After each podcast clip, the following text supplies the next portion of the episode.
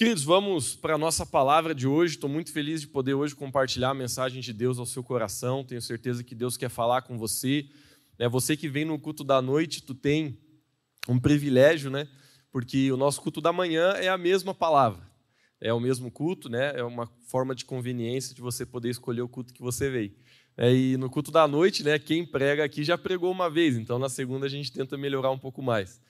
Mas, de certa forma também, queridos, eu vi o quanto foi preciosa essa mensagem para o pessoal que veio de manhã. Eu imagino que vai ser para você também. Então, abra o seu coração, porque eu creio que Deus ele quer falar profundamente com você. O título da mensagem é esse que está aparecendo no telão. A gente vai usar bastante ele para você poder é, ler os versículos e para a gente poder comunicar aquilo que Deus quer falar conosco. Queridos, olha só. É, essa mensagem Deus colocou no meu coração, eu confesso a vocês, que olhando para a minha vida, mas também olhando para a vida de outras pessoas. Eu, como eu estou na igreja há bastante tempo, né, eu nasci dentro da igreja, eu já vi muita coisa acontecer. E uma das coisas que eu vi muito acontecer, infelizmente, é pessoas perder a fé, é pessoas desviarem, é pessoas perderem o caminho de Deus na sua vida. E é interessante porque muitas dessas pessoas eu acompanhei de perto, muitas pessoas nem tanto, mas é engraçado como a gente vê um padrão na vida de todas elas. E nessa noite, eu creio que o Espírito de Deus, ele quer fortalecer a sua fé, ele quer ajudar você. Talvez você chegou aqui hoje à noite e a tua fé tem sido atacada. E eu creio que Deus ele quer fortalecer você, ele quer te encher de força. Talvez nessa noite ele vai trazer iluminação, ele vai trazer luz na palavra dele para alguma área da sua vida e hoje você vai poder é, se levantar para que você possa viver um nível de vitória maior que você tem vivido. Bom, vamos lá, vamos começar. Eu estou muito animado para compartilhar essa mensagem com você.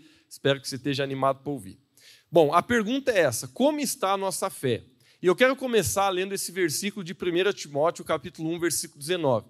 Olha, olha só, aqui o apóstolo Paulo está escrevendo para um discípulo dele chamado Timóteo. E ele diz assim: Olha, Timóteo, conservando a fé e a boa consciência, a qual alguns, rejeitando, fizeram naufrágio da fé. Queridos, preste atenção nesse termo, naufrágio da fé.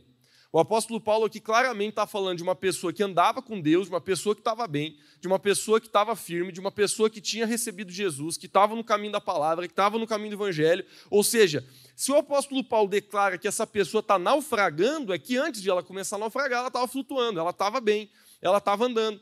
Mas a Bíblia diz aqui, queridos, que porque essa pessoa não conservou, porque ela não guardou a boa consciência, ela rejeitando a palavra de Deus, ela começou a naufragar em algo que um dia ela conseguia ter vitória. Por isso, eu quero começar com essa verdade. É, é possível sim eu e você perder a nossa fé. Sabe, Cris, eu não estou dizendo que você perde ela do dia para a noite. Durante essa mensagem, eu quero que você permita que o Espírito de Deus fale contigo, porque alguns pontos aqui talvez vão confrontar um pouco a fase que você está vivendo ou já viveu. Mas a verdade que nós precisamos compreender é que a fé que está dentro do nosso coração precisa ser conservada. A fé que está no nosso coração precisa sim ser alimentada. A fé que está no nosso coração, ela precisa ser dada atenção a ela. Porque senão a gente pode perder, a gente pode diminuir né, a nossa passada com Deus e a gente pode muitas vezes danificar a nossa vida. Agora, Romanos 10, 17 declara de onde vem a nossa fé. Olha só o que a Bíblia diz. Consequentemente, a fé vem por se ouvir a mensagem, a mensagem ouvida mediante a palavra de Cristo. Eu sei que tem outras versões né, que repetem a palavra palavra, que a fé vem pela palavra de Deus. Mas o que eu quero ater você, queridos, nesse ponto aqui, que é importante já no início a gente elucidar, é que existe uma grande, grande, grande diferença entre fé e pensamento positivo. Existe uma grande diferença entre uma pessoa estar tá otimista e fé.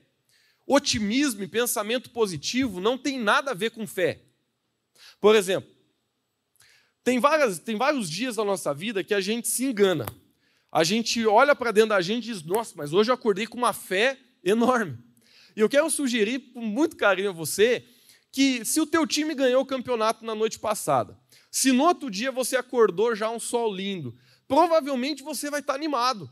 Provavelmente você vai estar olhando para a sua vida e vai estar dizendo: "Nossa, hoje eu vou vencer os desafios, hoje eu vou botar para quebrar, hoje eu vou, hoje eu vou decolar". Você está num estado emocional que literalmente está jogando você para frente. E isso é ótimo, não tem nada de errado com isso.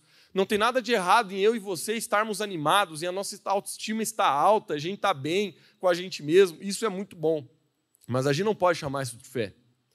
Quando a gente lê o verso, queridos, a gente entende, eu quero que você compreenda de uma vez por todas, porque isso aqui é muito importante, mais do que a gente muitas vezes consegue enxergar no primeiro momento.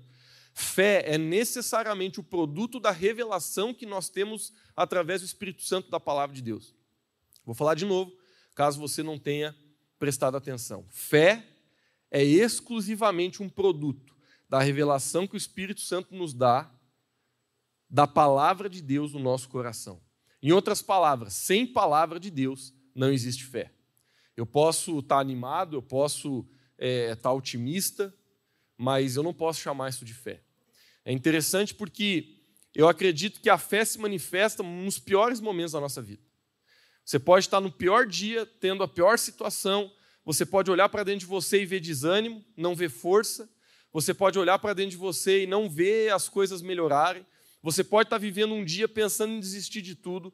Você pode estar vivendo um dia que você realmente não está bem. Mas se dentro do seu coração você olha para tudo isso e você diz: Eu decido por Jesus, não importa o que está acontecendo aqui ou ali, não importa o que estão falando, o que eu estou enxergando, o que eu estou vendo, eu vou decidir viver a minha vida nesse momento de acordo com os padrões que a palavra de Deus declarou sobre mim. Eu vou viver de acordo com a identidade que Jesus Cristo declarou sobre a minha vida. É sobre isso que eu vou colocar os meus pés e as minhas decisões do início do meu dia até a última hora do dele. Se você faz isso, isso é estar em, fé. Mas a gente se equivoca. Às vezes, quando perguntam para a gente como está a nossa fé, a gente olha para os nossos sentimentos. E às vezes, quando a gente não está se sentindo bem, a gente diz: Acho que a minha fé está um pouco abalada. E eu não estou dizendo que, que ela necessariamente não está, mas o que você precisa discernir, querido, é que não tem nada a ver fé com sentimento. Durante a mensagem, vai falar um pouco mais sobre isso. Mas é importante, queridos, a gente compreender que a fé ela é fruto da palavra de Deus. Se você quer crescer em fé, você precisa se aproximar da palavra do Senhor. Se você quer crescer em fé, você precisa buscar Deus. Você precisa deixar que a palavra de Deus ela faça esse trabalho dentro do seu coração, que vai levar você a crescer em fé. Claro que a gente desenvolve a fé de uma forma prática por outros meios também, que daqui a pouco a gente vai compartilhar. Mas é tão importante a gente estabelecer esse fundamento logo de largada, porque a gente assim vai conseguir discernir algumas coisas que a gente precisa no caminho aqui da nossa mensagem. Agora, lá em 2 Coríntios, querido, o apóstolo Paulo ele fala é, algo sobre a fé, que é um dos principais versículos que a gente encontra sobre o tema. Ele diz assim: ó, porque nós vivemos por fé, desculpa, nós, isso, vivemos por fé e não pelo que vemos. Queridos, eu não sei para você, mas para mim é muito simples eu enxergar isso na minha vida. Porque todos os dias da minha vida eu vivo uma luta entre aquilo que eu estou vendo e aquilo que eu deveria fazer. Todos os dias. Por exemplo, tem dias que eu estou me sentindo um perdedor.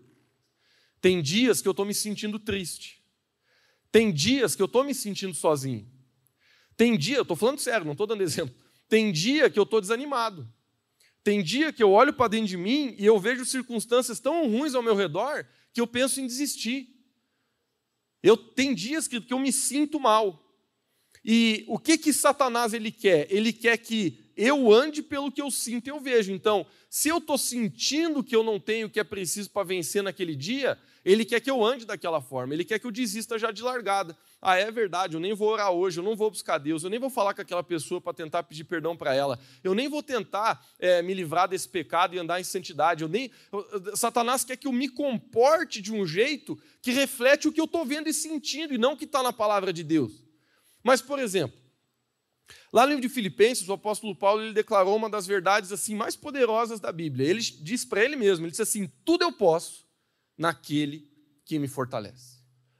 Quando ele declarou essa frase, ele estava liberando para mim e para você um lugar de acesso espiritual pela fé em coisas que podemos não estar olhando, mas podemos acessar pelo aquilo que cremos. Ele está, em outras palavras e de forma bem prática, dizendo: Eu sei que eu posso não estar tá me sentindo um vencedor, mas eu sou um vencedor em Cristo.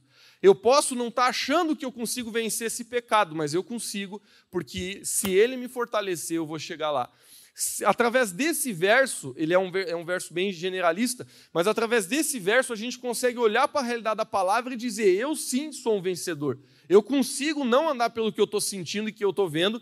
Por quê? Porque tudo eu posso naquele que me fortalece. E claro que a ênfase que nós devemos dar não é no tudo eu posso, mas sim naquele que nos fortalece. Mas a verdade, queridos, é que eu quero levar você a compreender essa luta que eu vivo todos os dias, e eu tenho certeza que você também. Nós sempre estamos lutando pelaquilo que sentimos versus aquilo que nós deveríamos ver na palavra de Deus. E é isso que esse verso está falando, queridos. A fé, ela é um estilo de vida. A fé, ela literalmente, queridos, ela deve manifestar através da nossa vida, através de mudar a forma que a gente vive. Eu entendo que quando a gente encontra Jesus, a gente muda a forma que a gente começa a viver. A gente muda a forma que a gente começa a andar. Tem muitas coisas que começam a perder sentido, que antes, não, que antes tinham valor e agora, quando a gente conhece o coração de Deus, não tem mais tanto valor assim. E tem coisas que a gente antes não dava valor e agora a gente começa a valorizar. A gente precisa compreender, queridos, que a fé ela é um estilo de vida. Todos os dias nós precisamos decidir andar pelo que a palavra de Deus fala e não pelo aquilo que a gente está vendo. Eu sei que você está vendo dificuldade, eu sei que você está vendo problema, né, eu senti tão forte quando eu subi aqui no nosso pós-louvor, né, de ministrar aquilo, eu vi claramente assim Golias né, na frente de muitas pessoas, crescendo como se fosse muito grande e como se muita gente aqui se sentisse tão pequeno diante dos problemas. Mas o que, que a fé faz? A fé faz a gente não ignorar o que a gente vê. A fé ela só faz a gente entender a quem a gente serve, que é muito maior do que o que a gente está vendo. Né, uma vez questionaram isso, disseram assim, pastor, mas como assim? A Bíblia diz para a gente é, é, não andar pelo que vê, mas eu vou ignorar que eu tenho câncer, eu vou ignorar que eu não tenho dinheiro para pagar uma conta, eu vou ignorar que o meu pai está batendo na minha mãe, eu vou ignorar que as situações estão difíceis lá em casa. Não, queridos, nós não devemos ignorar os nossos problemas. Viver por fé não significa você ser negacionista, não significa você fechar os olhos para os seus problemas como se as suas contas fossem ser pagas por alguma pessoa que você não conhece. Não, queridos, o que nós precisamos compreender é que viver por fé é entender que Jesus Jesus Cristo ele é muito maior que esses problemas e que ele pode nos dar não só capacidade, mas sabedoria para vencer cada um deles. Por isso que nós vivemos em fé, porque a fé faz a gente depender de Deus e entender que Ele nos dá a capacidade para vencer aquilo que precisa ser vencido. Nós não podemos entrar num lugar de negacionismo. Davi, ele tinha fé, mas ele não ficou parado até o Golias cair. Ele mesmo foi bater, por quê? Porque ele sabia que Deus dava capacidade para ele para matar o cara. Então, a tua conta não é eu que vou pagar. Mas Deus vai capacitar você para que você tenha condição para pagar. O teu casamento pode até ser que a gente possa te dar um conselho para você melhorar, mas Deus vai dar capacidade para você salvar o teu casamento. Deus vai dar capacidade para você sair da depressão. Deus vai capacitar você à medida que você permite que ele entre na sua vida, para que a presença e a graça e o poder dele venha sobre você e você veja o teu gigante cair na tua frente. A fé nos leva para esse lugar de vitória, onde nós somos ungidos e empoderados por Deus para ver as coisas mudando ao nosso redor. A fé é um estilo de vida. É interessante, queridos, que lá em Efésios, capítulo 2, versículo 8, a Bíblia ela fala algo muito importante sobre a fé que nós precisamos entender. Ela diz assim: Pois vocês são salvos pela graça. Então perceba, nós somos salvos, a salvação é um produto da graça. Mas depois da vírgula diz assim: ó, nós somos salvos pela graça por meio da fé. E isto não vem de vocês, é dom de Deus, não por obras, para que ninguém se glorie. Existe uma confusão muito grande através da verdade desse versículo, porque muitas pessoas não conseguem compreender direito o que a Bíblia está querendo falar nesse tempo. Eu quero tentar explicar para você, por mais que de uma forma é, bem sucinta. Queridos, a Bíblia aqui está dizendo que nós somos salvos pela graça. O que, que isso significa? Não existe nada, absolutamente nada, que eu e você viéssemos a fazer na nossa vida que nos compraria salvação. Você, pode, você poderia ter nascido, você poderia ter sido a melhor pessoa que já andou por essa terra, você ainda assim não seria salvo. A salvação, ela não é fruto de algo que eu e você poderíamos fazer. A Bíblia chega a dizer lá em 1 Coríntios que a gente pode até dar o corpo para ser queimado em prol de alguém, mas se nós não tivéssemos amor, de nada serviria isso que, que a Bíblia está querendo dizer? Que nós, por nós mesmos, não temos a condição de chegar lá. Não existe nada, querido, você poderia dar todo o teu dinheiro aos pobres, você poderia ajudar as melhores pessoas que você poderia, você poderia salvar pessoas da morte, você poderia fazer tudo que você pudesse, mas isso não iria colocar você num lugar onde eu e você merecêssemos a salvação. Então, o que, a gente precisa compreender, queridos? Pulando o que está no meio, vamos pular um, um, momento da fé ali, ó, diz, isso não vem de vocês, é dom de Deus. Então, a salvação, ela vem pela graça. Deus nos deu esse presente. Agora, presta atenção. A Bíblia está dizendo de forma clara, e não é só esse versículo que revela isso, evidentemente, a Bíblia está dizendo de forma clara, queridos, que é por meio da fé. E o que, que a gente precisa compreender, queridos? Que a fé, ela é um produto que nasce no nosso coração através de uma decisão, mas cresce na nossa vida quando a gente aprende a corresponder na nossa jornada com Deus. Essa frase é muito importante, eu vou tentar desenvolver ela. Perceba, a fé ela nasce a partir de uma decisão.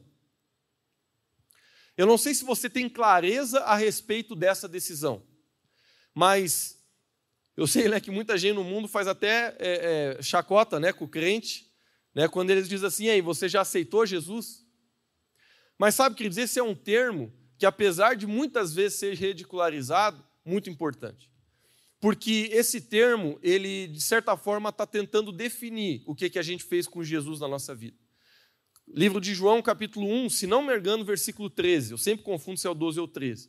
A Bíblia diz assim: que todos o quanto receberam, Deus deu direito de se tornar filho de Deus. Preste atenção, todos o quanto o receberam.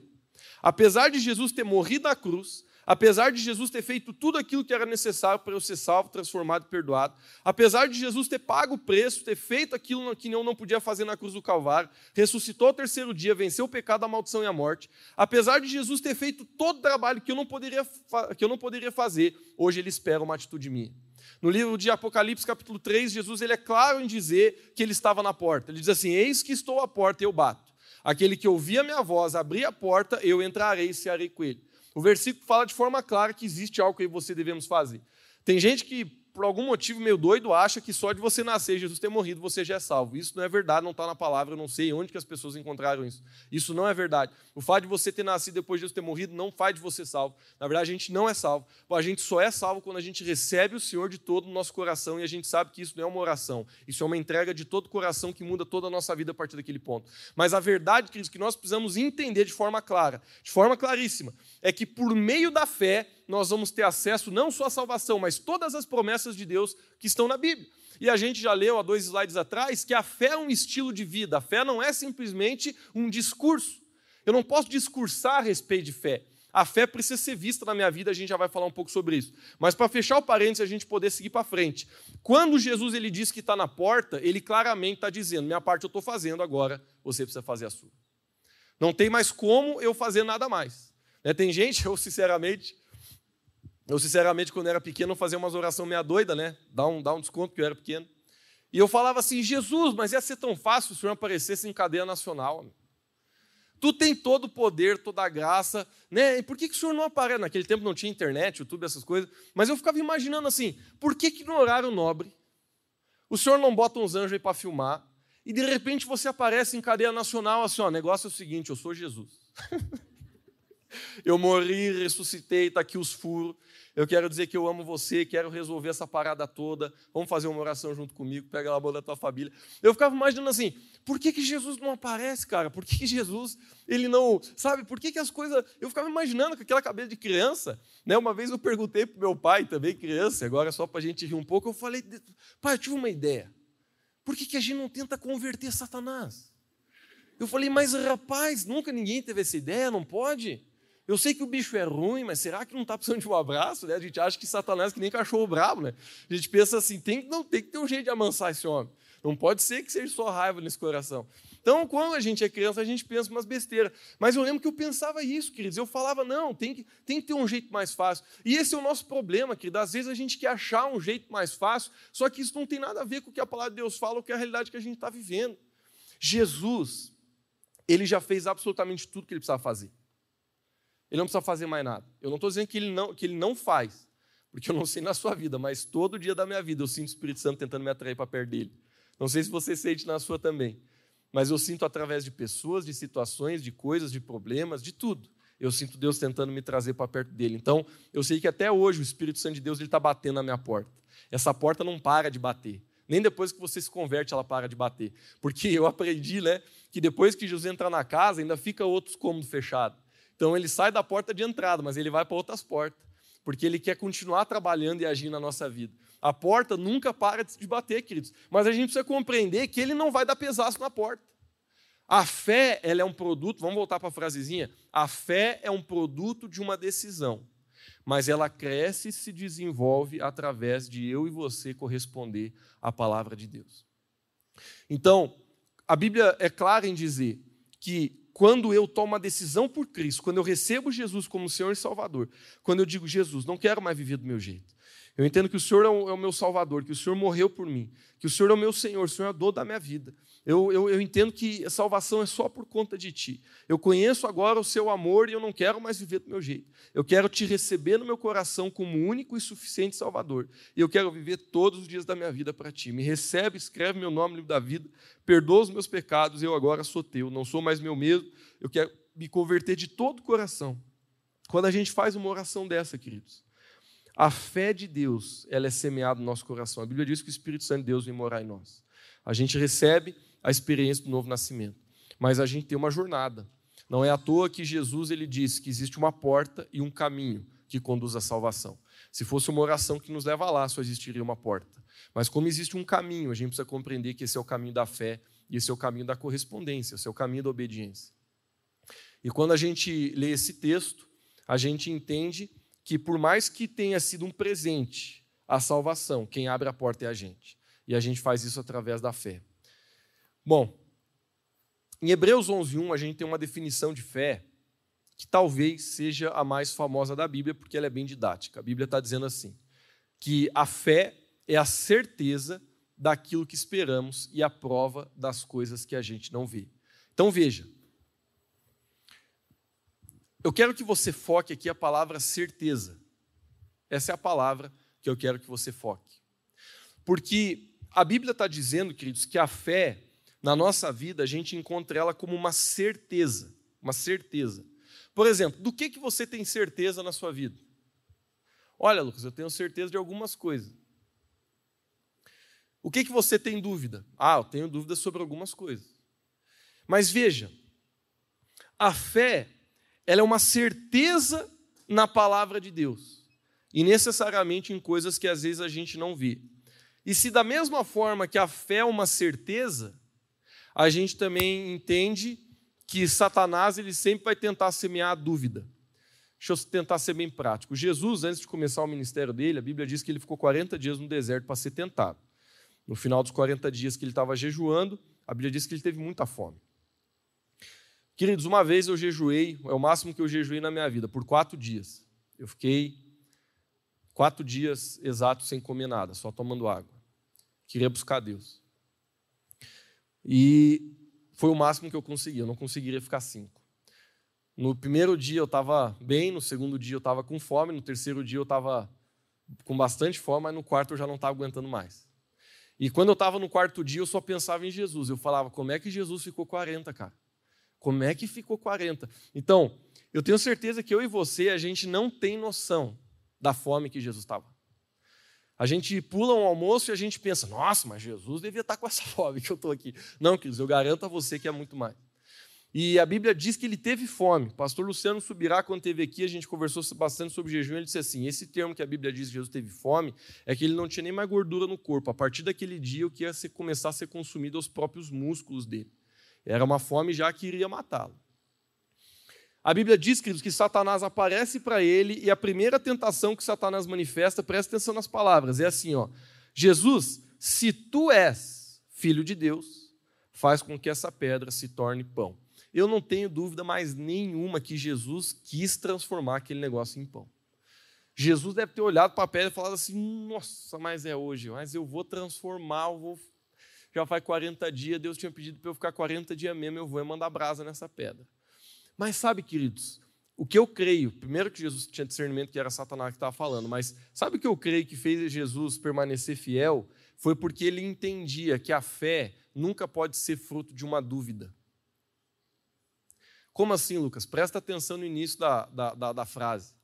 Satanás olhou para Jesus e falou: ó, Se tu é filho de Deus, prove.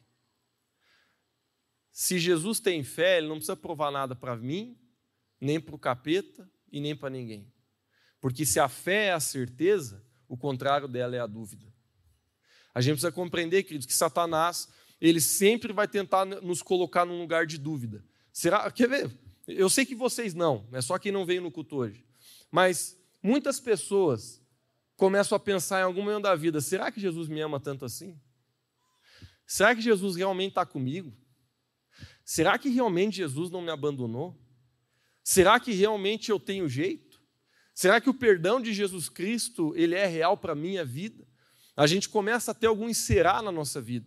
E às vezes, sem a gente perceber, a gente está começando a deixar crescer e germinar as sementes de dúvida que Satanás jogou no nosso coração e na nossa mente. E que, literalmente, elas vão se tornar ervas daninhas para a nossa fé e vão acabar conosco. Vão acabar com a nossa fé. Porque se a fé é a certeza, a gente precisa compreender o que é o oposto dela, que é a dúvida. Eu gosto de falar uma coisa, não para menosprezar quem é assim, tá? Mas é, me ouça com carinho. Queridos, assim, ó, eu respeito muito quem já teve visão espiritual. Quem já viu demônio, quem já viu anjo. Até eu já conversei com gente que falou: Nossa, uma vez eu estava orando, Jesus apareceu para mim. Eu já vi gente que assim já viu anjo e demônio e coisa em, em sonho. Mas eu vou falar para vocês, querido, eu nunca vi nada. Eu nunca vi nada. Eu lembro que um dia eu até quis ver. Eu até orei, eu pedi para Deus, Deus, eu quero ver. E eu orei, eu falei, Deus me mostra. Não mostrou nada. Gente, eu nunca vi demônio. Eu sei que existe, eu acredito profundamente, porque eu já tentou me derrubar várias vezes. Então eu sei que ele existe. Mas eu nunca vi. Não vi. Jesus, nunca vi. Se você já viu respeito, eu, eu assim, não estou sendo sarcástico. Às vezes eu oro, Deus, quero ter umas coisas sobrenaturais na minha vida. A vida está muito natural, estou muito na fé. Eu lembro de uma vez que eu passei uma fase meio ruim da vida. Quem não passa? A fase é meio incrédula. Estava quase torci para o Corinthians, mas dei Deus. Eu estava numa fase muito difícil. E eu lembro que minha fase estava tão difícil que eu comecei a fazer umas orações que hoje eu entendo que era o oposto da fé, mas eu falava assim, Deus, eu estou com dificuldade de, de, acreditar que o Senhor existe, né? Faz alguma coisa se mexer para mim. Literalmente, assim, eu nunca me esqueço, uma vez eu estava em casa, eu olhei para uma colher e eu falei, Deus, o que, que custa para o Senhor, poxa? Mexe 10 centímetros para o lado dessa bomba aí. Eu só quero saber se o Senhor é real, se o Senhor existe, se o Senhor está aqui. Né, uma vez eu lembro que eu orei, eu estava com tanto espírito de incredulidade dentro de mim que eu literalmente estava começando a achar que era tudo besteira negócio de igreja, de Deus aí. Eu tava, tava, entrei numa noia assim, não falava para ninguém, porque eu já era líder de cela, tudo, ajudava a galera e estava naquela. E eu lembro que eu orava, eu falava para Deus assim: Deus, só aparece. Não precisa nem ser o senhor, porque se o senhor apareceu, acho que eu morro. Manda um anjo. Manja Gabriel só para dizer assim: ó, é nós. E vazou. Eu não queria muita coisa, eu queria uma coisa rápida, simples, eu só queria ver uma manifestação sobrenatural. Queridos, nunca vi nada. Nada. Nada. Eu já senti a presença de Deus, eu já, eu já senti manifestação de Deus na minha vida. Não quero que você entenda mal, já tive experiências sobrenaturais com Deus. Mas ver, eu não vi nada. Eu não vi absolutamente nada.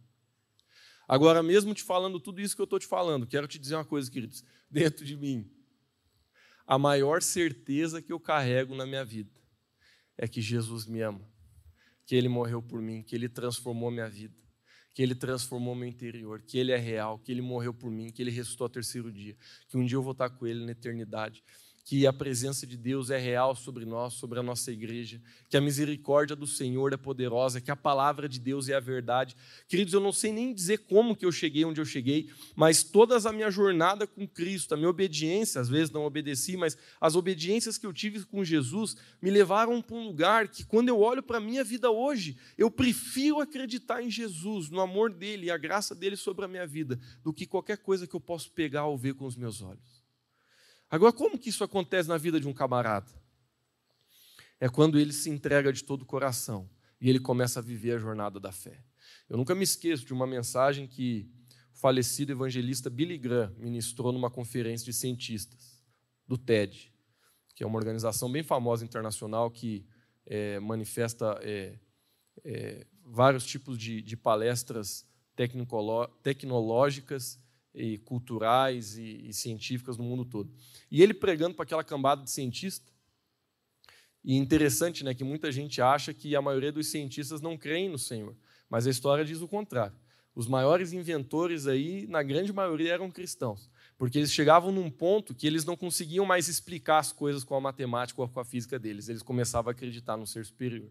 E é interessante que Billy Graham, quando ele estava nessa conferência, ele pregou sobre, nunca vamos esquecer, está no YouTube, você pode encontrar facilmente. Ele pregou sobre a grande revolução industrial nos tempos de Davi. Ele foi muito sábio em como tentar explicar a palavra de Deus para aqueles cientistas e ele pregou sobre três perguntas que a ciência até hoje não conseguia responder. Mas no final da mensagem, ele moeu a pau. Eu achei fantástico. No final da mensagem, ele disse assim: gente, eu vou falar uma coisa para vocês. De tudo isso que eu falei, tudo isso é muito bom. Mas ele disse assim: teve um dia da minha vida que eu ouvi a respeito de Cristo, que eu ouvi a respeito do Evangelho e da pessoa de Jesus. Aí ele disse assim: eu não podia pegar isso e colocar num laboratório para testar. Eu não, não, não, tinha inventado uma máquina que eu pudesse colocar aquilo dentro e ver que era real antes de entrar. Eu simplesmente tomei uma decisão. Jesus, eu quero saber se você é real e eu vou me entregar de todo o coração. Aí ele fala: e depois que eu fiz isso, a minha vida se transformou por completo e eu nunca mais fui o mesmo. E é tão lindo porque a gente vê na vida desse camarada como é real a vida de Deus dentro dele. Porque não existe nada mais lindo que a gente ver o testemunho da vida de uma pessoa quando ela está pregando o evangelho. Agora, sabe, queridos, eu quero falar isso para você. Sempre vai ter um momento da nossa vida que você não está vendo a ponte, mas você vai ter que dar o passo. Sempre vai ter um momento da nossa vida que a gente não está vendo o mar se abrir, mas a gente tem que entrar na água. Sempre vai ter um momento da nossa vida que a gente não está enxergando as coisas que a gente queria, mas a gente vai ter que agir pelaquilo que a gente sabe que é verdade no nosso coração, pela palavra de Deus. A gente estando vendo ou não, a gente estando sentindo ou não, a gente estando querendo ou não. Mas vida de fé é necessariamente uma vida de obediência não de outras coisas. E por isso que a gente precisa compreender, queridos, que a fé é uma certeza Lá em Mateus 9:2, a gente vê um relato tão lindo, queridos, de como alguns camaradas, eles pegaram um amigo e levaram para Jesus, porque evidentemente ele era paralítico não conseguia chegar sozinho. E se você ler o texto ali enquanto eu falo contigo, a gente vê na segunda linha ali, ó, que Jesus, vendo a fé que eles tinham, ele disse: "Tenham bom ânimo, filho, seus pecados vão ser perdoados". Ele curou aquele camarada. Mas por quê? O que, que eu quero? O que, que eu quero abrir os teus olhos nessa noite? Queridos, a fé, ela precisa necessariamente ter uma aparência. A fé, ela não é algo que simplesmente a gente diz que tem. Ah, eu tenho fé. É interessante que se a gente fazer uma pesquisa de opinião pública, se a gente ir para a praça, se a gente ir para lugares públicos como shopping, colégios e outras coisas, e a gente perguntar para as pessoas se tem fé, dificilmente alguém vai dizer que não. Ah, você tem fé em Jesus? Nossa, minha fé em Jesus é muito grande. Mas, queridos, a gente precisa compreender de uma vez por todas que a fé ela pode ser vista. Leia o texto. Vendo a fé. A fé ela pode e precisa ser vista em cada um de nós. Existem atitudes que eu e você tomamos que mostra a fé ou a ausência dela. É interessante que quando a gente lê a Bíblia, a gente descobre que Jesus ele estava atento à fé das pessoas. Por exemplo, quando Jesus estava atravessando o mar com os discípulos dentro. Olha só, gente, a Bíblia fala que boa parte dos discípulos que Jesus escolheu era o pescador. Olha, eu uma vez inventei de pegar um barco com a minha família, a gente estava num veraneio aí, eu não sou muito de barco, nunca gostei muito de barco, mas fomos. Aquele negócio de família que você não pode dizer não, sabe? Você olha e diz assim, ah, vem na vida, tira umas fotos e deu. E aí eu lembro, queridos, que o barco não era muito grande, cabiam umas 20, 30 pessoas. Tinha dois andarzinhos assim o barco. Era grandinho. E de repente eu não tinha mais nada para fazer andando naquele barco, aquela travessia veio a minha calma. E eu pensei assim, vou dar uma caminhada. E de repente eu quis descer para ver como é que o barco era embaixo. Aí eu desci. Aí eu olhei assim meio escuro, mas eu vi lá no final que tinha muita água. Eu na hora já.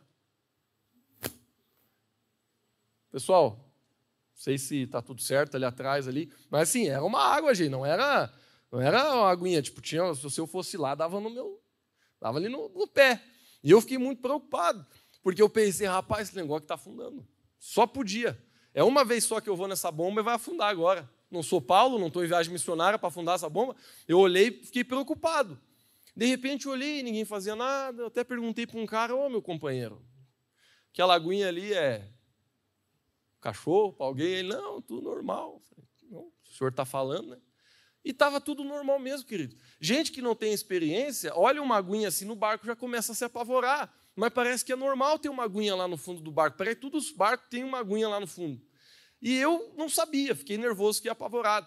Querido, se os discípulos de Jesus, eles eram pescador, e naquela travessia, quando uma tempestade pegou, eles estão dizendo que o barco ia afundar, eles não são eu.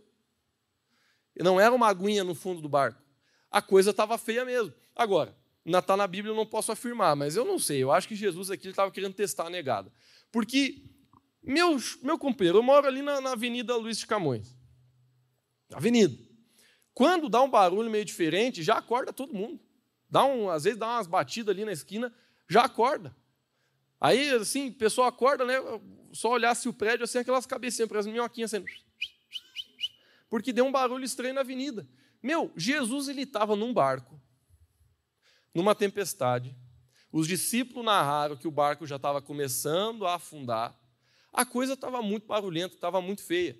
Aí ele se, se olha assim, quem vai acordar Jesus? Eu não vou, vá você. Mas, homem do céu, sempre eu. Não, vá você. Aí eu acho que tudo foram de mão dada acordar Jesus, assim, meio com vergonha.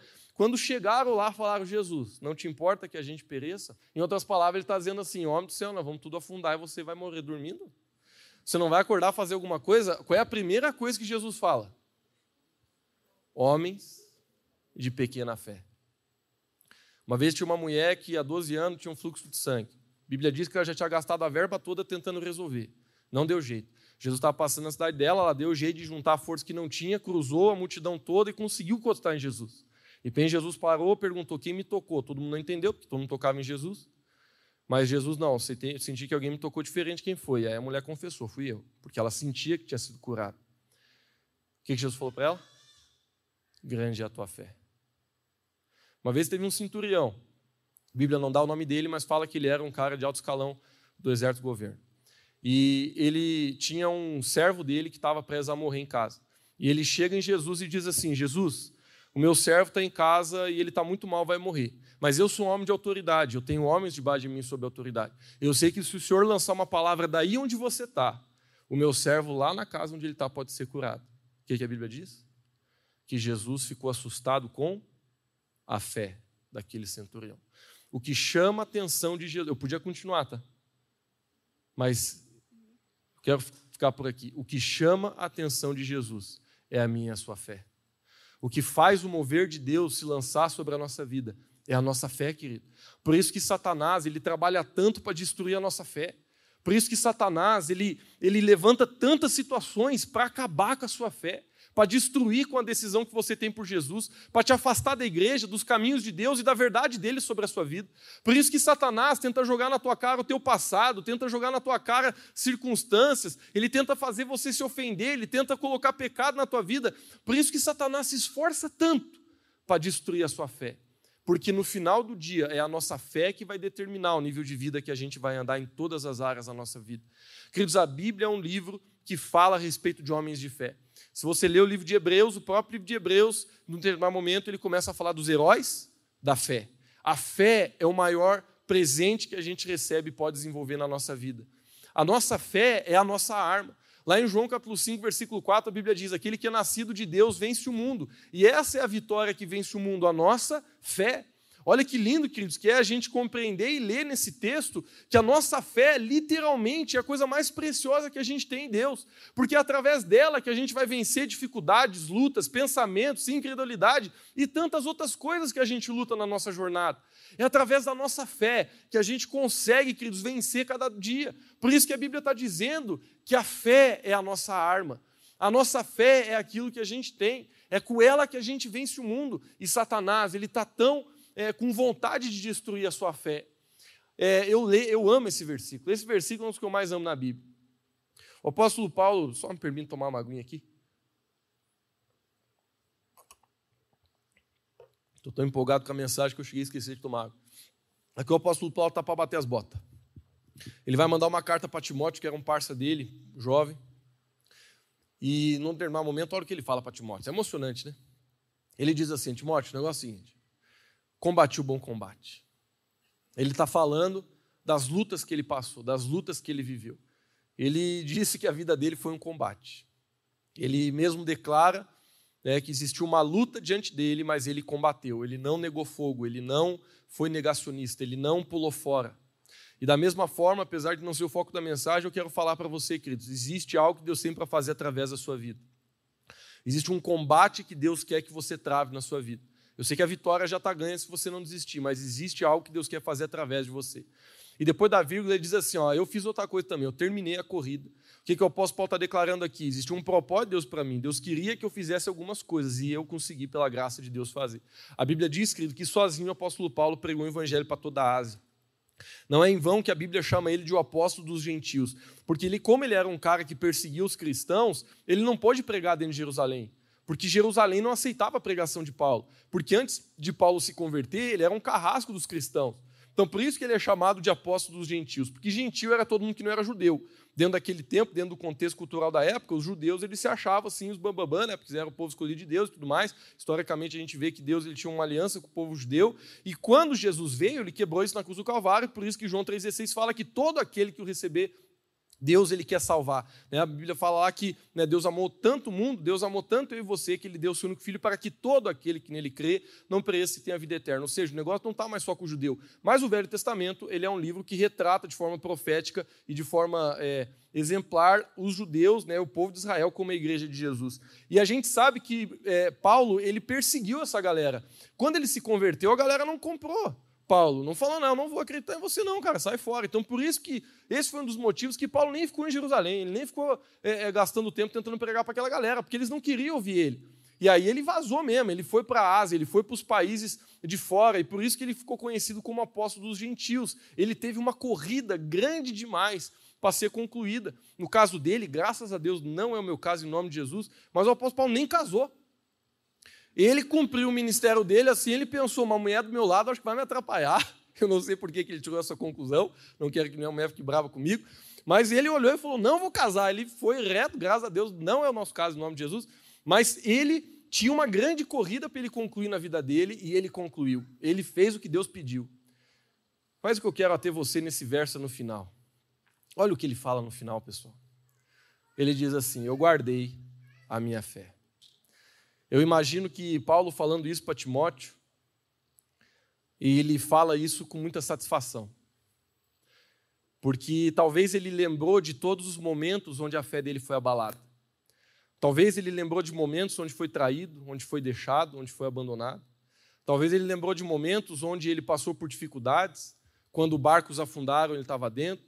Talvez ele lembrou do dia que ele foi Pedro, que ele foi preso quando ele estava com Silas e quando ele expulsou o demônio de uma mulher que adivinhava para uns caras lá e ganhava dinheiro, eles foram colocados de bar de porrada dentro de uma cadeia sem previsão de saída. E todos os momentos da vida de Paulo, onde ele muitas vezes sentia desafio de guardar sua fé, a Bíblia diz de forma clara que ele decidiu levantar suas mãos e adorar o Senhor. Ele decidiu ficar firme com Jesus. Mas ele não está dizendo que foi fácil. Eu não sei se você consegue sentir o que eu sinto, mas essa, essa frase de três períodos ali, para mim, elas são carregadas, carregadas de experiência. Quando ele fala, guardei a fé, dá de você sentir que ele passou por muita coisa. E sabe, queridos, na nossa vida a gente vai passar por muita coisa. E o nosso desafio é guardar a fé. Se ele está dizendo que ele precisa guardar a fé, é porque alguém vai tentar roubar. Se ele está dizendo que ele guardou a fé, é porque alguém vai tentar tomá-la de você. E essa é muitas vezes a nossa luta. Lá em Tiago 1,3 a Bíblia diz: Pois vocês sabem que a prova da sua fé produz perseverança. É lindo, queridos, a gente literalmente descobrir e encontrar essa verdade. Porque a nossa fé, ela vai ser provada, mas a própria palavra de Deus está declarando que quando a nossa fé é provada, aquilo vai manifestar perseverança, ou seja, é através da obediência que a nossa fé cresce. Né? Eu falei para vocês que eu ia dar um pouco mais sobre isso hoje. Na minha vida eu percebi isso, queridos. Apesar de a palavra de Deus, é, desculpa, de a fé ela vir pela palavra de Deus, quando eu obedeço ela, ela desenvolve. Então a fé ela cresce através da obediência da palavra. Então a Bíblia está dizendo, a nossa fé vai ser provada. Gente, nossa fé vai ser provada. Não tem como. Eu e você vamos viver prova da nossa fé praticamente todos os dias. Agora, eu quero entrar num ponto prático da mensagem. Até aqui eu fui bem subjetivo. O que é ser subjetivo? É a gente falar de coisas que não podem ser quantificadas de forma clara. E desse ponto aqui, através desse slide, eu quero dar alguns conselhos para você, para que você consiga enxergar como está o seu coração. Porque, afinal de contas, esse é o tema da mensagem, esse é o foco da mensagem, esse é o título da mensagem. E o título da mensagem é Como que está a minha fé? E às vezes, querido, vamos ser sinceros, a gente, a gente é enganado pelo nosso próprio coração. A gente acha que a gente está com fé, a gente acha que a gente está bem. mas eu quero mostrar alguns pontos. Se não me engano, eu estou contando aqui, são sete. Eu quero discutir rapidamente esses sete pontos com você, para você, de forma bem quantitativa mesmo, conseguir olhar para o seu coração e medir como é que está a sua fé. Vamos para o primeiro. Uma da forma de você ver como está a fé dentro de você é na luta contra o pecado. Sabe, queridos, tem alguns pontos aqui que eu escrevi olhando para mim, tem outros pontos que eu escrevi olhando para pessoas que eu vi se perder no caminho, na jornada.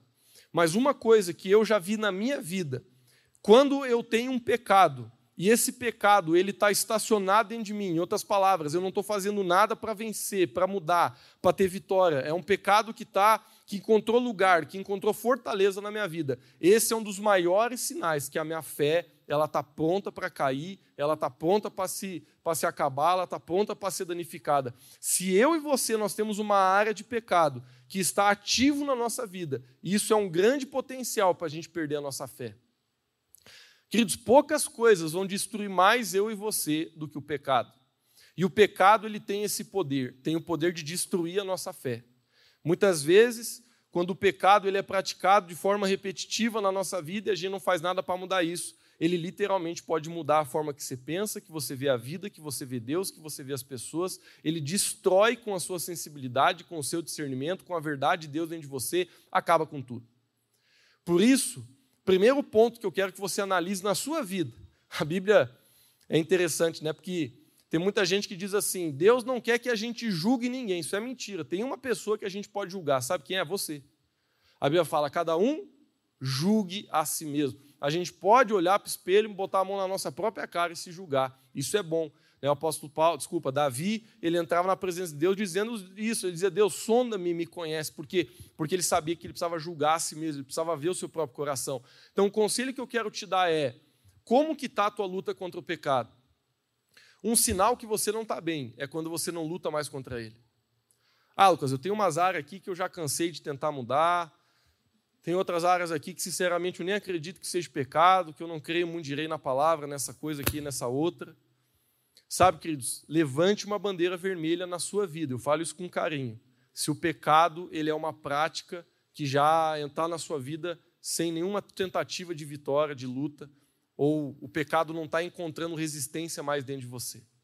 Esse é um sinal de que a sua fé ela tá não, não começou a ser atacada, ela já está na verdade morrendo, ela já está nos últimos suspiros na UTI. E é bem provável que os próximos passos e fases da sua vida sejam bem caóticos. O pecado ele destrói. Então nós precisamos olhar para a nossa vida é, e ver: eu estou lutando contra o pecado, ou o pecado na minha vida já encontrou um lugar. A segunda coisa, o desejo por mais de Jesus. Antes de eu falar o que eu quero, eu quero só estabelecer um contraponto. Uma vez eu estava ouvindo uma mensagem também do Luciano Subirá, e eu fiquei muito tranquilo uma, uma coisa que ele falou, assim, né? Porque eu estava achando que ele, assim, sinceramente, eu estava achando que eu estava endemoniado.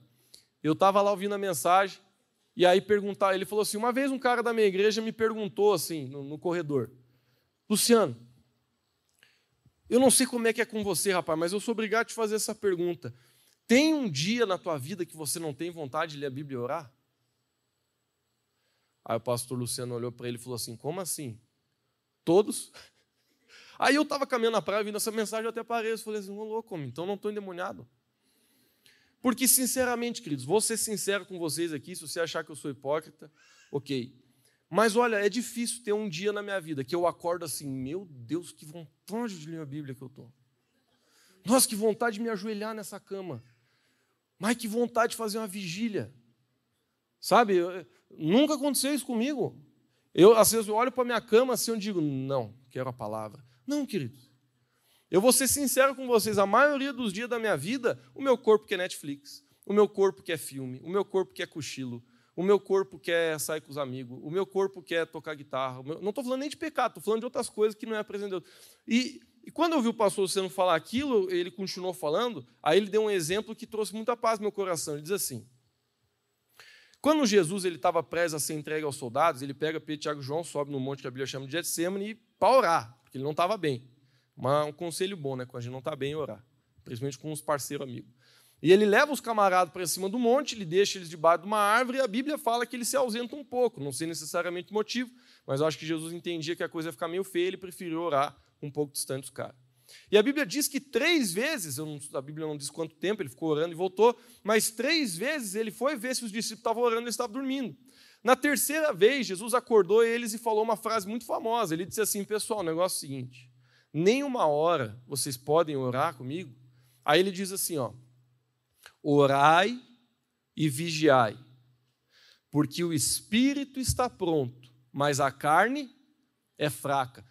Muita gente pega esse versículo e utiliza como é, permissão para pecar. Nossa, Lucão, carne é fraca. Não, não é isso que Jesus está querendo dizer. Mas olha o que Jesus está querendo dizer. O espírito está pronto. O que, que isso significa? O meu espírito que é a oração. O meu espírito quer ir para a célula, o meu espírito quer ir para a igreja, o meu espírito quer obedecer, o meu espírito quer viver em santidade, o meu espírito quer fazer vigília, o meu espírito. Existe uma parte de mim, que é a parte que o Espírito de Deus reina sobre a minha vida. Ela está dentro de mim, e se eu alimentar o Espírito de Deus dentro de mim, essa parte vai vencer as discussões mentais que eu tenho sobre a outra parte que é a carnalidade. Por isso que a Bíblia diz: por isso que Jesus ele falou que o nosso espírito está pronto, mas em contrapartida, a nossa carne, gente, ela sempre vai estar tá aqui. O que a Bíblia nos ensina é subjugar a carne. Por isso que a Bíblia diz que um dos frutos do espírito é o domínio próprio. Domínio próprio para quê? Para vencer a carne, pô. É por isso que a gente usa o domínio próprio. O domínio próprio ele serve para vencer a vontade de pecar, a vontade de ficar deitado quando tem que orar, a vontade de ficar deitado quando tem que trabalhar, a vontade de dar uma bifa na cara de alguém quando eu tenho que perdoar. É, é, é essa parte dentro de mim que eu tenho, que você tem, ela sempre vai estar aqui.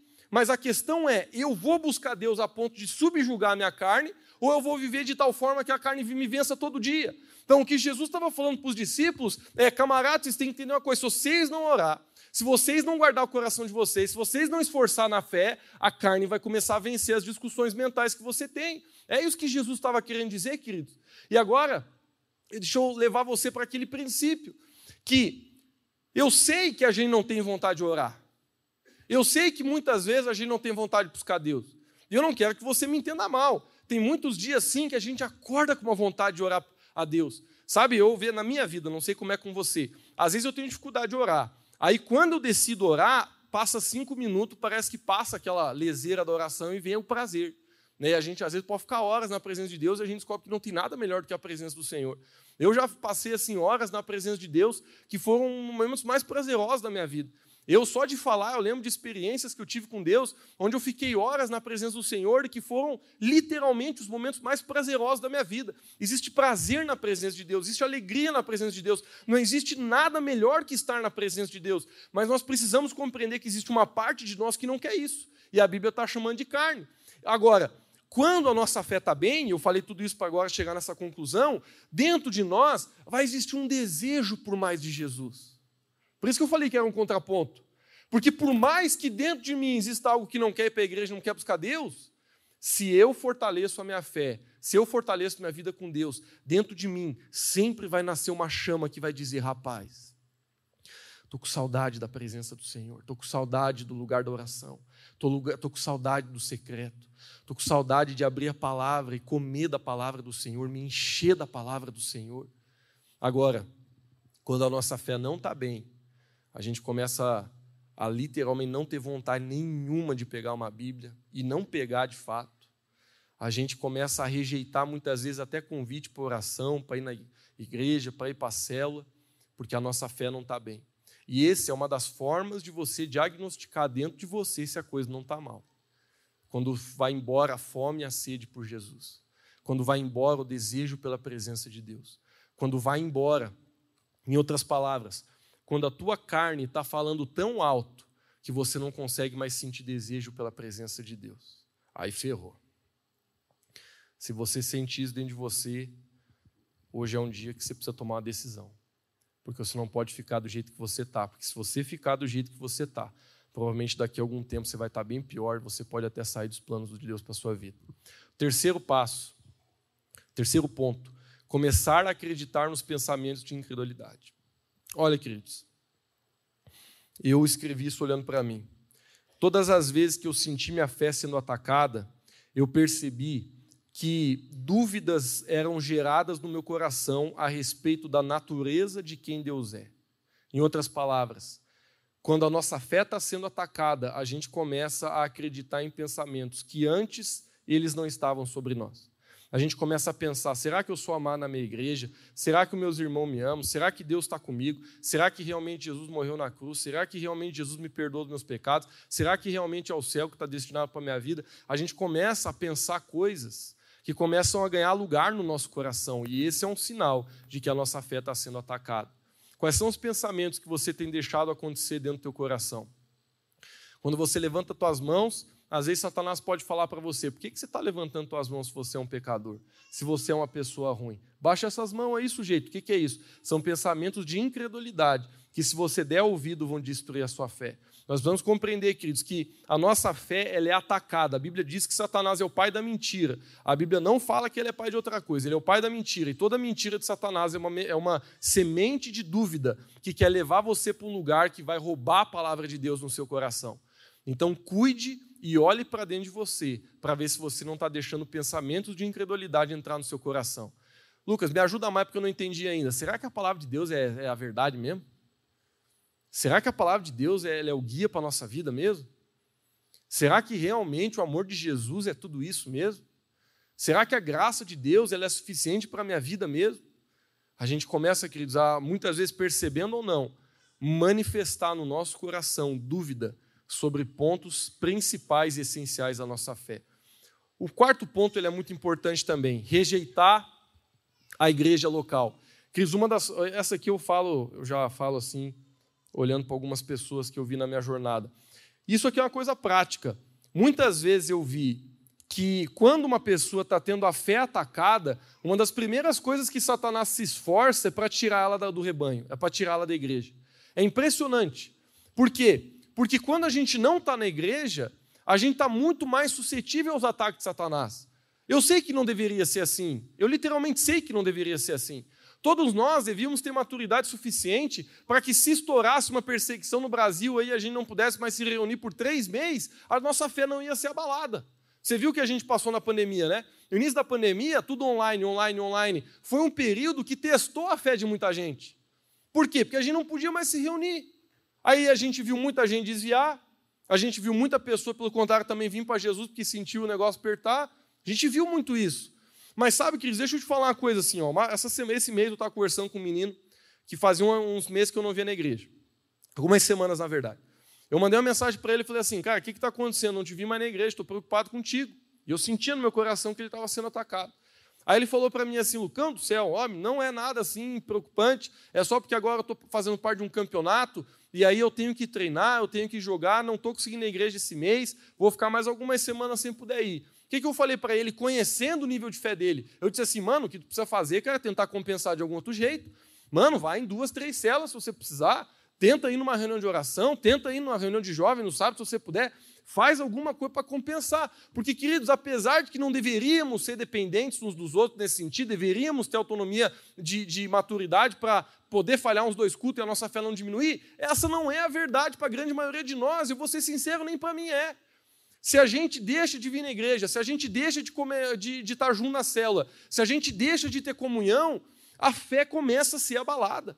É muito importante, queridos, a gente estar junto, é muito importante a gente congregar junto. E quando Satanás está atacando a nossa fé, eu vejo assim, é batata. A pessoa começa a ter mais dificuldade na igreja, as desculpas começam a aumentar, de repente a correria começa a aumentar. E aí, irmão, como é que você está balo? Eu estou numa correria. Sabe, a gente começa a perceber que começa a existir uma luta muito maior no coração da pessoa sobre estar na igreja, sobre estar no lugar de cultuar o Senhor junto com os irmãos. Então fique ligado. Eu sei que você está aqui na igreja, provavelmente quem tinha que ouvir isso não está aqui, né? Mas quando a nossa fé está sendo atacada, uma das formas de a gente descobrir é de a gente começa a perder vontade de ir para a igreja, de ir para a cela e estar tá junto com os irmãos. Próximo ponto, a mudança das nossas amizades. Isso aqui é tão real, queridos. Eu já vi tanto isso aqui acontecer. E eu não sei dizer para você o que, que acontece primeiro, mas eu já vi muitas pessoas, porque começam a perder a sua fé, porque elas começam a perder o seu coração para com Deus, começar a andar com algumas pessoas. Eu já ouvi o oposto também. Tem uma princesa ali, né?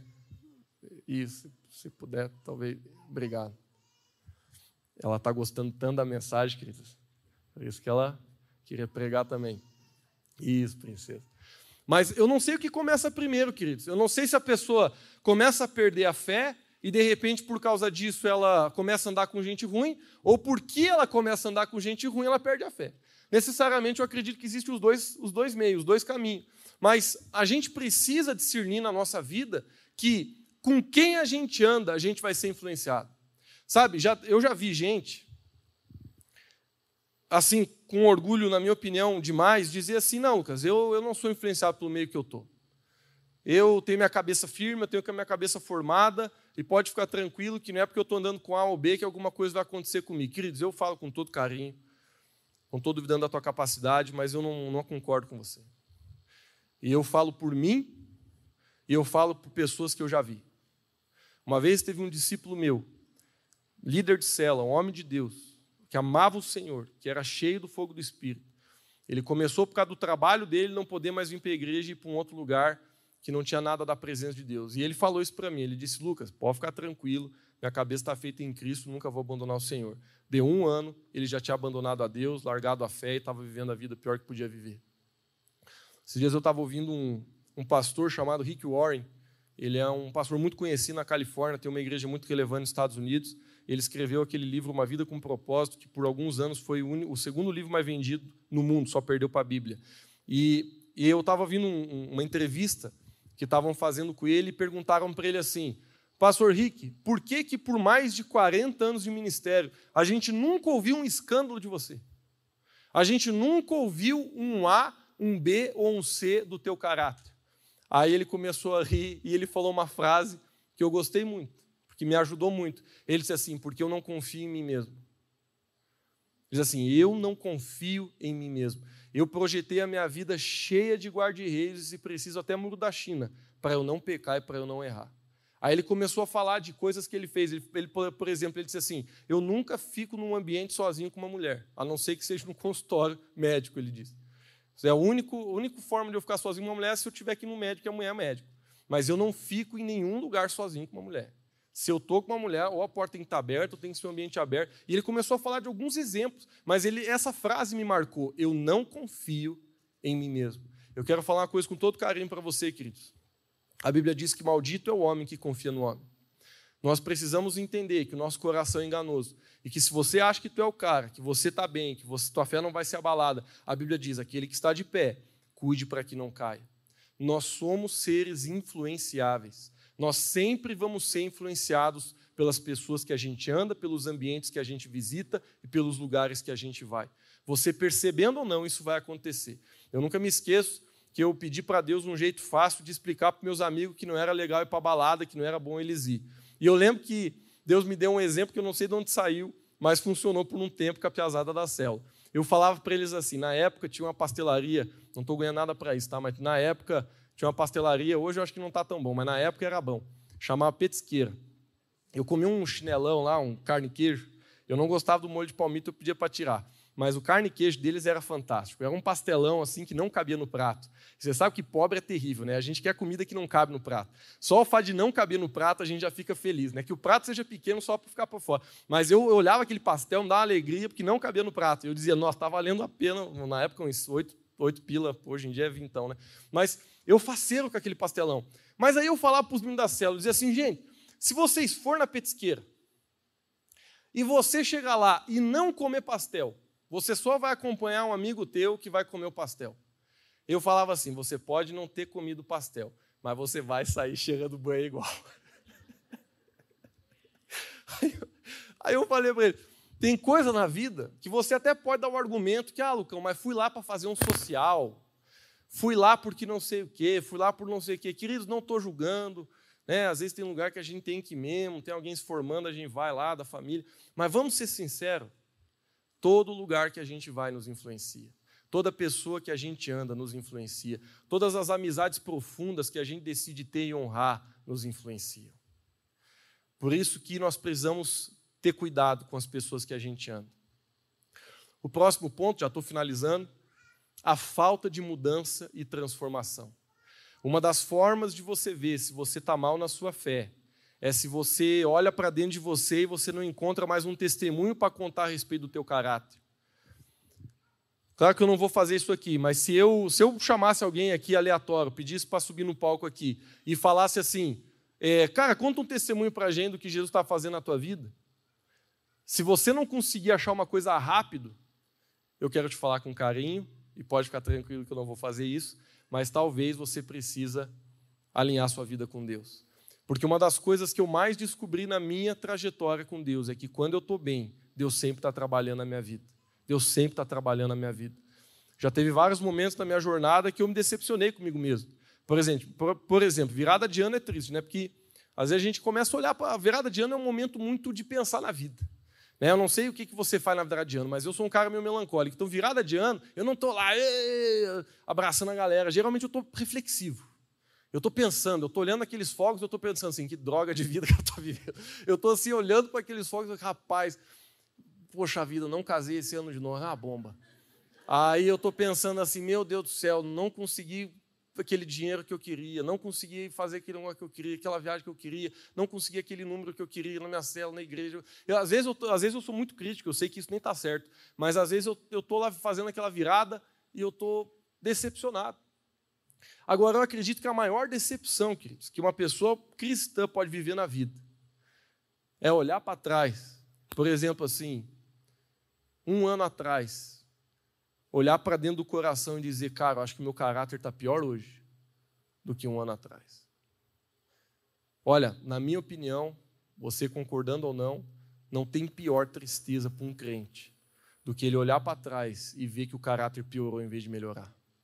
Porque a jornada de um cristão deveria ser de glória em glória, não de buraco em buraco.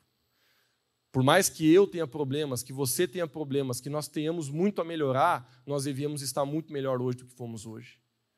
E quando a gente olha para a nossa vida, queridos, eu quero falar isso com carinho, mas essa é uma das melhores formas de a gente avaliar como é que está a nossa vida de fé. Você está melhorando ou você está piorando? Eu falo isso com muito amor, com muito carinho, mas também falo isso com muita alegria. É, por exemplo, na minha casa, eu vi essa jornada de fé acontecer. Falei hoje de manhã, vou falar de novo, o pastor Hugo nem está aqui. Mas eu lembro que quando eu era pequeno, pastor Hugo, todo mundo lá em casa tinha os problemas, eu vou queimar ele. Pastor Hugo era um cara muito nervosão. Ele vem de uma família nervosona, né, assim, de alemão. E o pastor Hugo era muito nervosão. Eu lembro de uns pau que comia lá em casa, gente, que se você visse, você é da igreja. Na hora. Então, ah, não vou ficar nessa igreja com os pastores desse jeito. Eu já vi coisa acontecendo na minha casa, gente, assim que o meu Deus do céu. Eu olhava assim, Jesus amado, capeta está aqui dentro. Mas sabe, queridos, eu vou falar uma coisa para vocês como filho do pastor Hugo eu vi esse homem melhorar. Mês após mês, eu vi meu pai entrando na presença de Deus, se tornando uma pessoa mais calma, se tornando uma pessoa mais cheia de Jesus, cheia de, cheia de domínio próprio. Eu vi o meu pai mudar o jeito que ele tratava a minha mãe. Eu vi ele mudar a forma que ele brigava com a minha mãe. Eu vi ele, eu vi ele mudando. Olha, eu posso dizer para você que faz muito tempo que eu não vejo esse homem estourar como ele estourava há muitos anos atrás. Agora, vamos jogar pedra no pastor Hugo porque ele tinha problema um pouco na personalidade? Claro que não. O que a gente tem que celebrar é a transformação e a mudança ao longo dos anos. E às vezes a gente é religioso. Às vezes a gente quer ficar mostrando uma capinha que a gente está bem, que a gente é bonitinho, que está tudo certo, quando na verdade nunca foi esse o foco de Deus. O foco de Deus é você estar tá disposto a se colocar na minha presença para que eu melhore você? Ou você vai continuar mostrando essa capa de religiosidade que está tudo certo, quando na verdade você não muda? Quando na verdade você não está nem aí para mudar. O problema de Jesus com os fariseus não é porque eles faziam. Os fariseus faziam um monte de coisa certa, gente. Mas o problema de Jesus com os fariseus que faziam o pau comer é porque sempre Jesus chegava num lugar ele estava de peito estufado, dizendo que não precisava que Jesus tinha para falar, dizendo que não precisava da presença de Deus, que eles já estavam onde precisavam estar, e por isso que Jesus tinha problema com essa galera. Uma das formas de você ver se a tua fé está bem é se você está sendo transformado pelo caráter de Cristo. Agora, uma forma terrível de olhar para o nosso coração é olhar lá para dentro e ver que as coisas estão igual. Que o jeito que você trata a tua esposa no passado é o mesmo desse ano. Eu nem estou falando que estava ruim no passado, só estou dizendo que tem que melhorar esse ano. Que o jeito que você tratava com o teu dinheiro ano passado é o mesmo desse ano. Que o jeito que você trata com as tuas prioridades ano passado é o mesmo desse ano. Aí que está o problema. Se a gente não consegue mais ver mudança no nosso caráter, é porque a nossa fé está sofrendo ataque e talvez está naufragando. Último ponto que eu quero abrir é talvez um dos mais importantes: o crescimento da amargura. Queria dizer, eu, li um livro que foi muito importante para mim, eu já falei aqui em algumas pregações, eu realmente aconselho você a ler. Esse livro chama A Isca de Satanás, do escritor John Bevere. Eu li esse livro muito novo, tinha uns 15, 16 anos. E esse livro falou um dado que me assustou. Ele disse assim, que isso foram estudos nos Estados Unidos, mas ele falou que teve uma organização que fez um estudo a respeito do motivo pelo qual as pessoas saíam da igreja. Era um estudo para tentar quantificar percentualmente o maior motivo pelo qual as pessoas deixavam a fé e a igreja. E ele falou que de forma assim, muito, muito na frente, o maior motivo pelo qual as pessoas deixam a igreja e deixam a vida cristã é por ofensa. É por amargura. Em outras palavras, brigou com o irmão, saiu da igreja, perdeu a fé. Viu alguém pecar, desanimou na fé e saiu da igreja. Queridos, não me leve a mal. Eu sei que todos os pastores e líderes espirituais deveriam ser exemplo. Eu mesmo não fui exemplo várias vezes na minha vida. E eu sei que nós deveríamos ser. Mas se a tua fé está condicionada a um homem, não é fé que você tem. A nossa fé deveria estar condicionada extremamente ao Senhor Jesus. Eu não estou dizendo que a gente não deve ter exemplos, que a gente não deve é, honrar, e eu não estou dizendo que a gente não deve até se espelhar em pessoas, porque isso é bom. Mas se a minha fé é abalada porque eu vejo você pecar, é porque a minha fé ela não é madura. Agora, se esse dado é verdadeiro, e realmente eu creio que é, você precisa entender que uma das maiores armas que Satanás vai usar para tirar você da fé, para tirar você da igreja, é você se ofender com alguém. É a falta de perdão.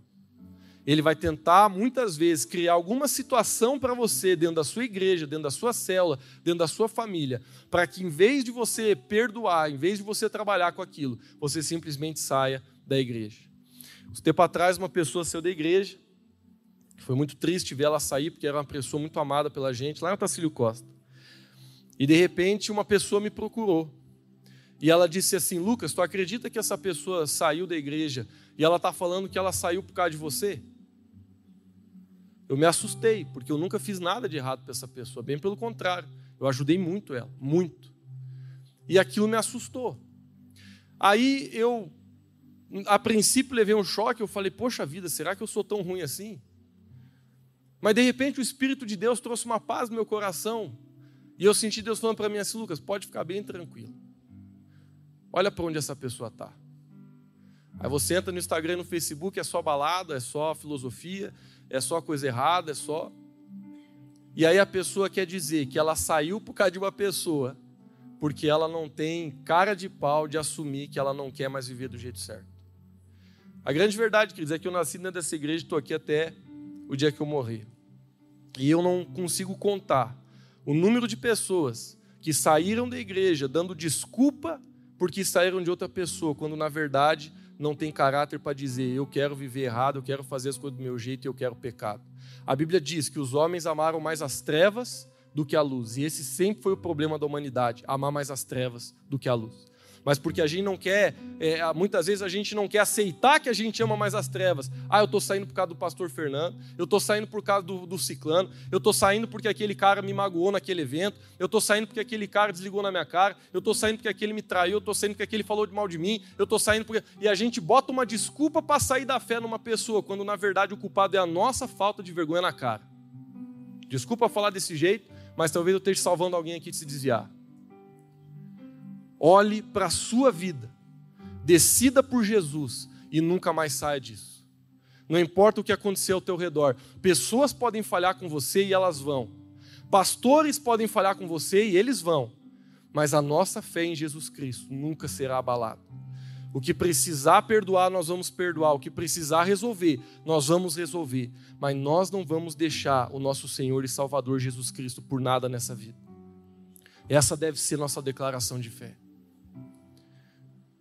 para mim, um dos versículos mais interessantes da Bíblia. Não é interessante, mas assustador, na verdade. É quando Jesus, na cruz do Calvário, com uma mão pregada, a outra também, o pé dele todo perfurado. A Bíblia diz que o céu já estava tudo escuro, de tantos demônios que estavam pairando a região. E de repente, naquele contexto, onde ele estava sentindo dor, estava sentindo solidão, estava sentindo tudo que ele podia sentir, ele fala uma das frases mais poderosas que a gente encontra na Bíblia. Ele olha para aquela galera e diz assim: Pai, perdoa-lhes. porque eles não sabem o que faz. Queridos, Jesus, se isso aqui não ensina você, eu não sei mais o que vai ensinar. Jesus, no pior momento da vida dele, literalmente, não existiu um momento na jornada de Jesus nessa terra pior do que esse. No pior momento da vida de Jesus, fisicamente, espiritualmente e emocionalmente, ele conseguiu fazer aquilo de mais poderoso alguém pode fazer nessa vida, que é manifestar o caráter de Deus através do perdão. Perdoa-lhes. Perdoa-lhes. Perdoa-lhes, porque eles não sabem o que fazem. Queridos, o perdão vai não só livrar você da tristeza e da falta de paz, mas o perdão vai guardar a sua fé.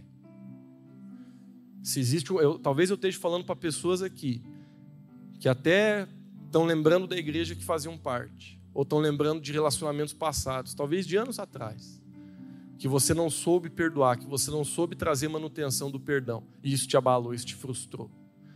Talvez foi depois que você foi machucado que você parou de evangelizar. Talvez foi depois que você foi frustrado por alguma situação que você parou de acreditar no teu ministério, que você parou de orar, que você parou de buscar Deus de forma fervorosa. Por quê, queridos? Porque isso é tão verdade. Uma das coisas que mais tem poder de destruir a sua fé são as amarguras, as frustrações e as derrotas e as dores que Satanás tenta colocar no nosso coração. Eu sei que o meu tempo já acabou e eu não quero mais me estender, mas eu só queria ler alguns conselhos que eu escrevi aqui para que você realmente guarde a sua fé.